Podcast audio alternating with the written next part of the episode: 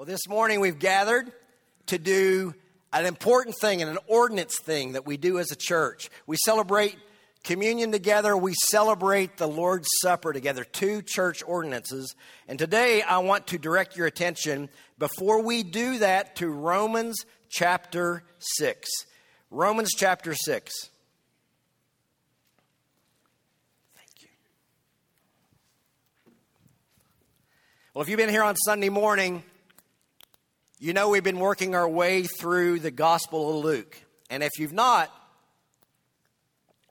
I want to invite you back because we have an objective, one big overarching objective in this study is that we would see Jesus accurately from an eyewitness standpoint.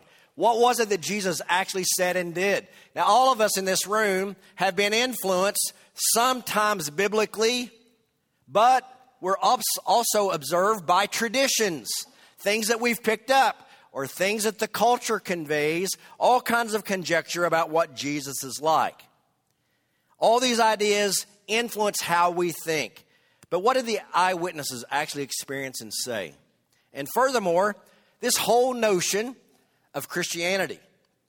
In fact, I say every Sunday morning we have people in this room who are exploring the idea of Christianity they're not quite sure, and some of you think you know everything there is to know about it.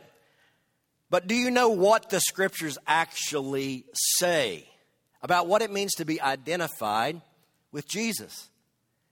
As a follower of Him, what does the Bible teach us? What spiritually happens to you when you trust Christ? What is this thing that is called a new life or new birth. What is it?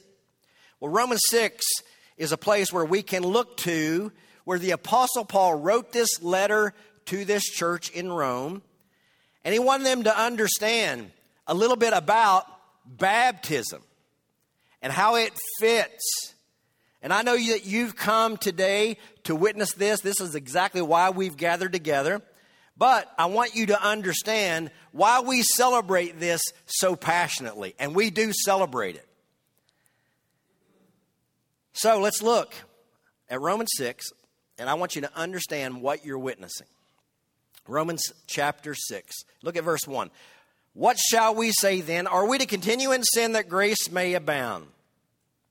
By no means. How can we who died to sin still live in it? Do you not know that all of us who have been baptized into Christ Jesus were baptized into his death? We were buried, therefore, with him by baptism into death, in order that just as Christ was raised from the dead by the glory of the Father, we too might walk in newness of life. For if we've been united with him in a death like his, we shall certainly be united with him in a resurrection like his. Now, you'll notice right off the bat, Paul begins with a series of questions. I'm going to get into why these questions are here. But right up front, I also want you to understand what you're going to witness today. You're witnessing an act of obedience, both by the individual and by us as a church. When Christ told his followers in Matthew chapter 28, to go into all the world and make disciples, he said, baptizing them. So that's what we do. We follow in obedience individually, and as a church, we do this out of the great commission that Christ compelled us to do. And you're also witnessing this. You're witnessing something that's happening in a moment. It's a physical picture of an already existing spiritual reality. It's already taken place. No amount of water over here is going to generate anything. It does not save anyone. But it does point to something. And that something is what you and I need to understand. So, as we look at this text today, you have your bulletin, you can look at it on the screen, or hopefully you have your Bible. I want to show you what Paul wanted us to understand as he launches into these questions. Question number one, you see this. What shall we say then? Now, you're dropped right into the middle of the book with a question What shall we say then? Obviously, we'd say, Well, to what? What shall we say then to what? Well, this looks back at what has been previously discussed in chapter 5 and actually what was being discussed prior to that in the first five chapters of Romans, where Paul lays out that the human condition is dire, hopelessly, actually dire. We sin, we sin more, we're blind to our sin and our own personal destructive habits. We make up our own rules as we go along. We increasingly celebrate what God would condemn. We trade truth for error, even denying the existence of truth. And if you find yourself sitting here this morning thinking, yeah, that sounds familiar in our culture today, that's what people do. What's what those people do? Listen up. You're lumped into that dire situation as well. Because of pride, because of self righteousness, and your blindness, our blindness to it. And by the time we get to chapter 5 of Romans, we understand unless God acted in His sovereign grace, there's not going to be any hope of right standing with God. All have sinned and all stand condemned. Now, I know hearing this this morning, that's hard hitting. It's alarming. It even may make you angry to be told that you're a sinner by nature and by choice. Nevertheless, there's this, and there's nothing you can do about it. That there's no amount of your effort, your moral goodness will ever make an appease to God. It's hard to hear that your only hope is outside of you in God's rescue plan, which you and I had nothing to do with. And then there's the second question that Paul jumps in. Fact, in the first three verses, he has four questions. Look at the second question Are we to continue in sin that grace may abound? Are we to continue in sin that grace may abound? Now, this is further indication from Paul's argument of just how misunderstood the teaching about God's grace is all about. It was confusing then, still is today. And the conclusion some were making was this Since the gospel is so radical, Paul, are you saying then that if it's all grace and you need grace to cover sin, and God's grace is unmeasurable. If we just sin more, that means just more grace. So, the way we make much of God's grace is we just keep sinning more and more.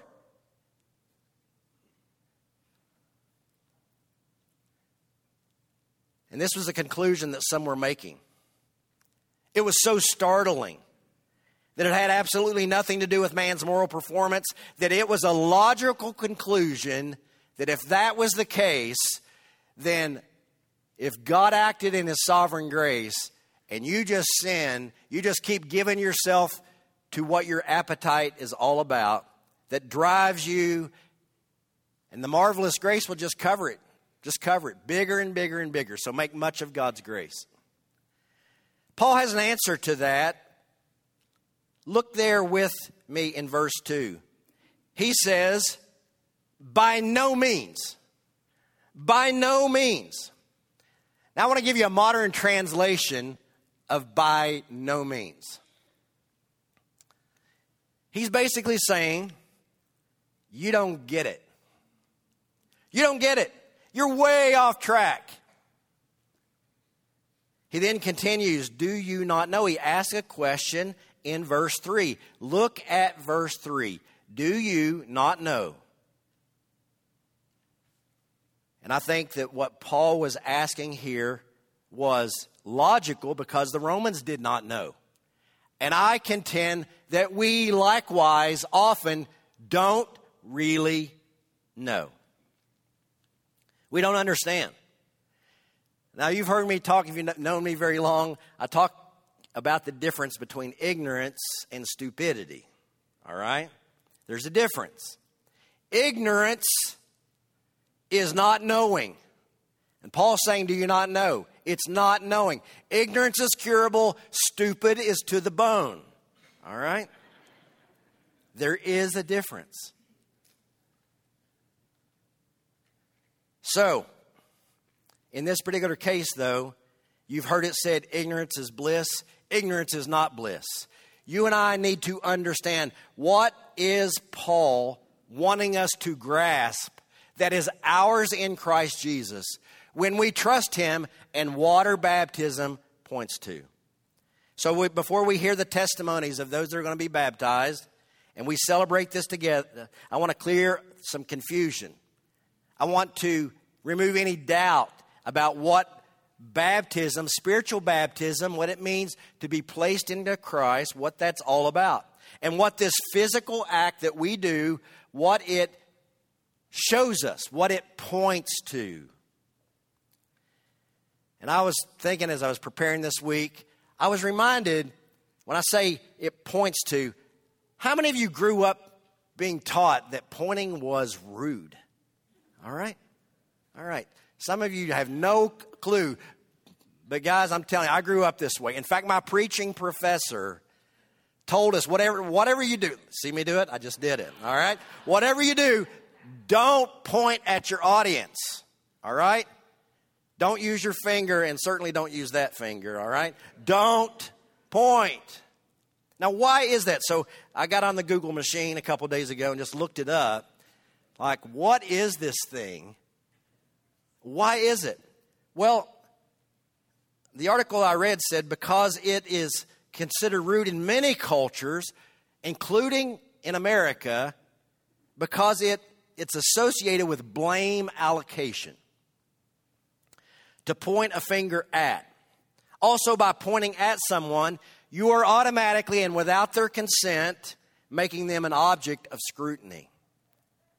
Well, guess what? We're going to point at something today. We're going to point at water baptism as it points to something wonderful, something that you need to be reminded of. And as a Christian, we hold as primary, fundamental. So, what does water baptism, what does baptism point to? Number one, baptism points to Christ's death and your sin's death with him. In verse 3, when Paul said, Do you not know that all of us who've been baptized into Christ Jesus were baptized into his death? Paul is saying this you need to know that those who are baptized into Christ are baptized into his death. Now, this word baptism is a church word, but it comes from a Greek word. It's transliterated. It basically means to immerse. The reason why we immerse is because that is the literal meaning of the word. To place in, to immerse in. So when Christ died on the cross, Paul is saying this If you have considered yourself a follower of Christ and you have trusted him as your Savior, you died with him. When he went to the cross, you, that part of you that would separate you from God from all, for all eternity, your spiritual death went to the cross with Christ. He paid a penalty there that he did not owe for you. He defeated the penalty of sin, which is death, for you. He did it for you. This is about identity language. When you look at baptism, it's pointing to identity language. The Christian life is never, ever casually connected to Jesus. That's why you're going to hear often hear that you should be carefully looking at your life. You should be evaluating if you are casual about Jesus or are you connected to Him.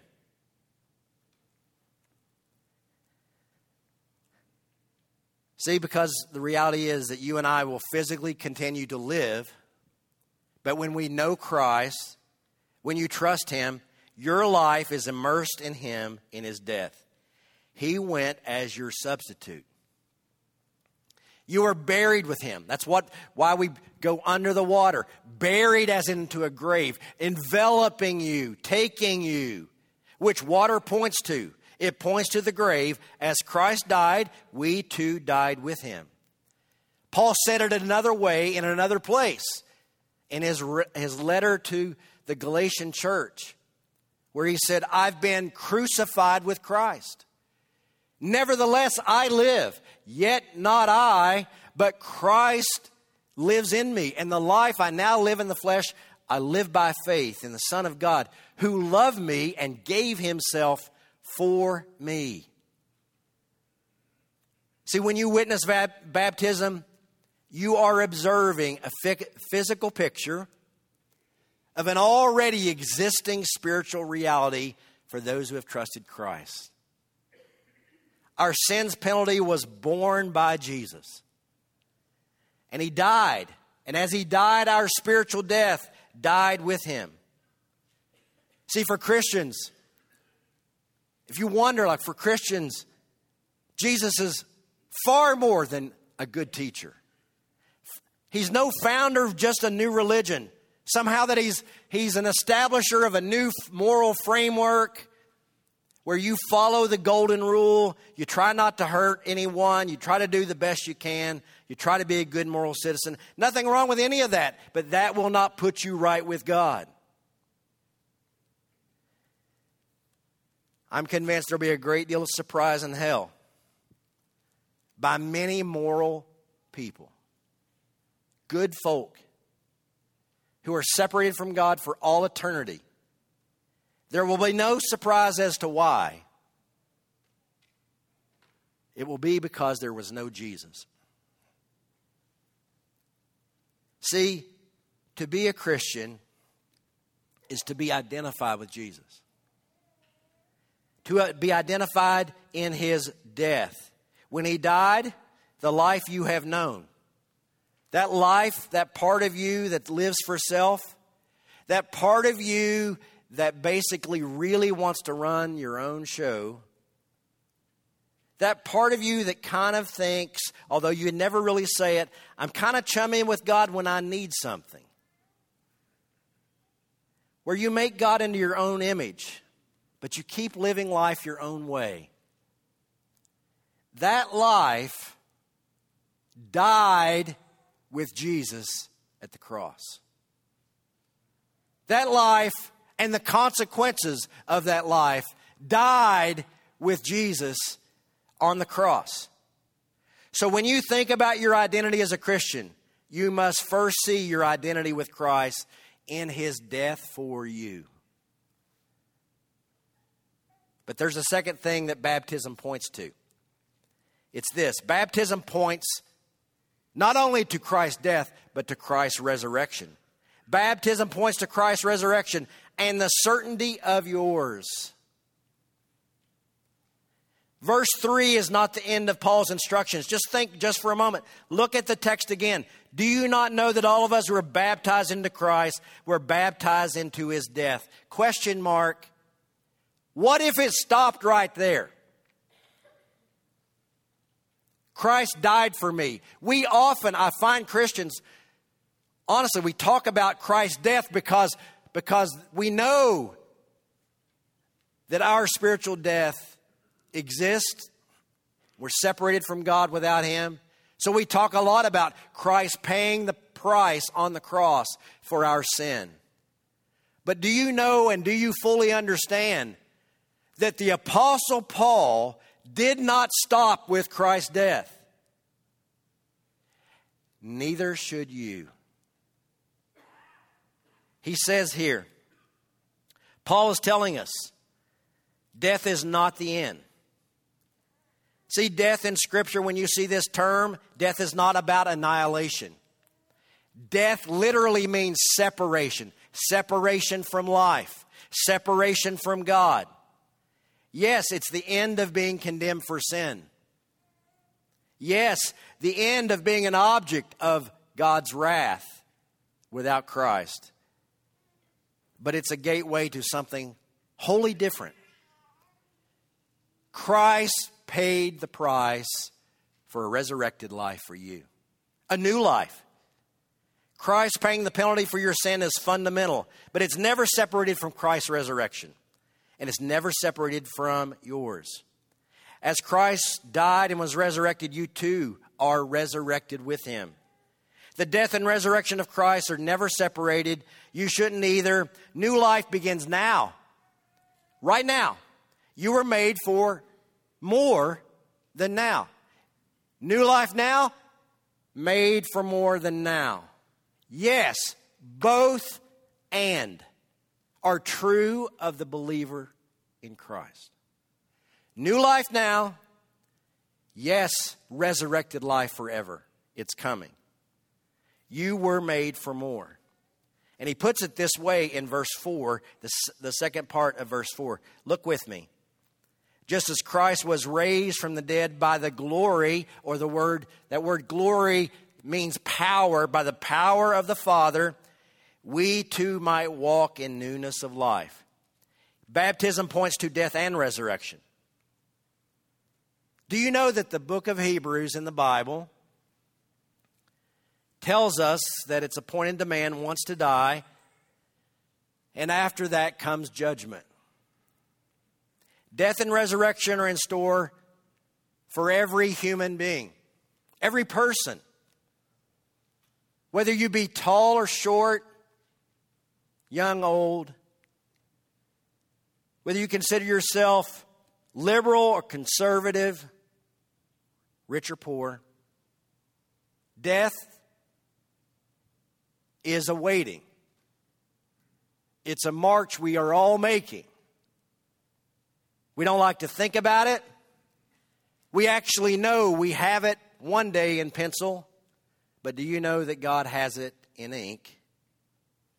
A day that's appointed for you. And I know as I stand here this morning, this sounds radical. Brian, you're talking about hellfire and brimstone. No, I'm talking about the reality of death for all of us.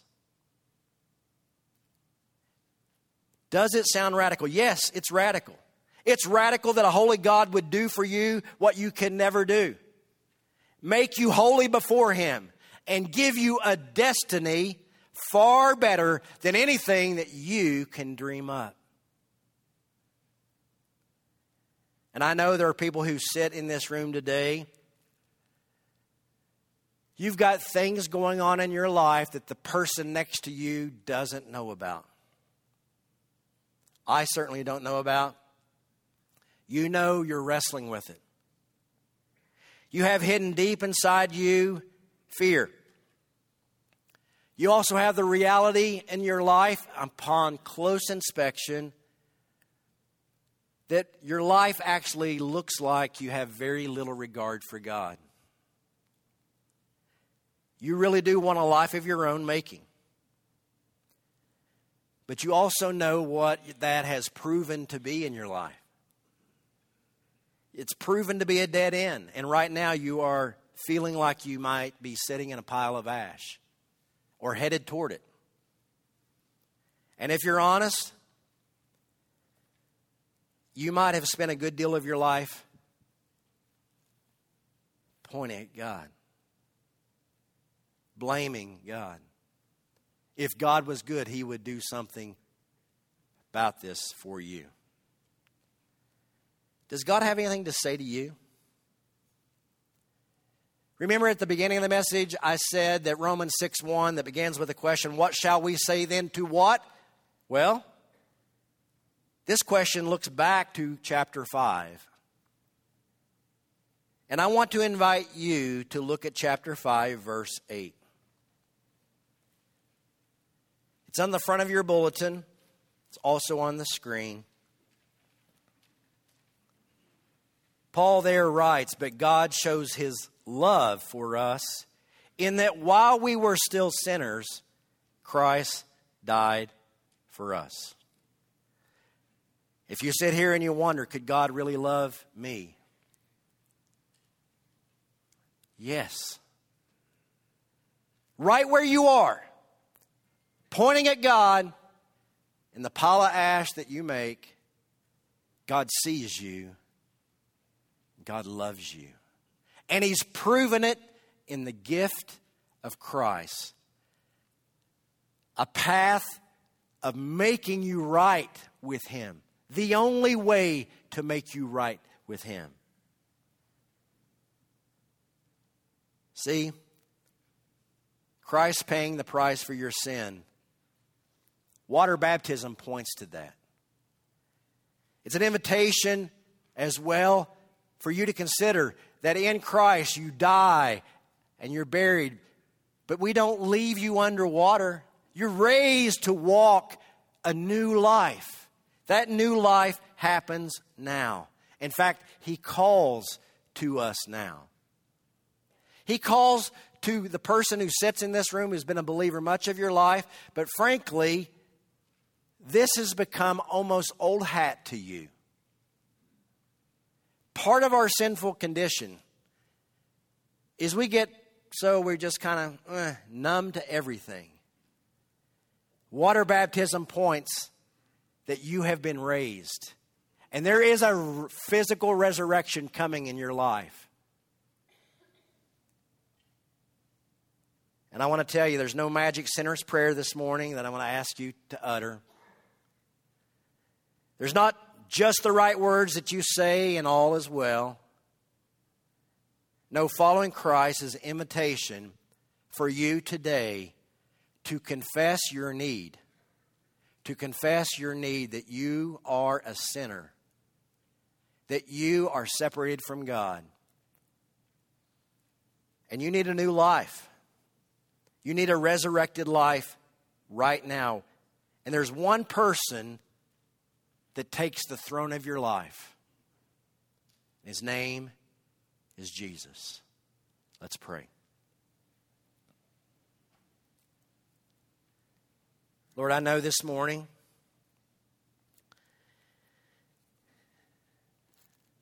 that each of us, each of us are reminded that there is an appointed time for us to die.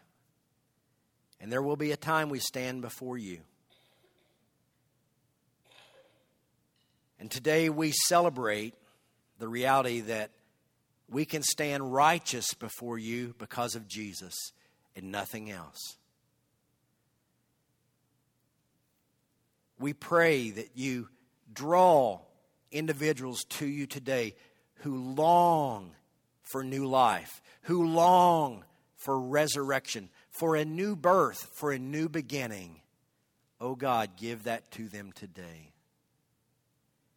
And as we celebrate the testimony and the water baptism that points to the death and resurrection of Christ and ours with him, oh Lord, may we celebrate as your people. May we rejoice we belong to you. We thank you that you've taken care of it all.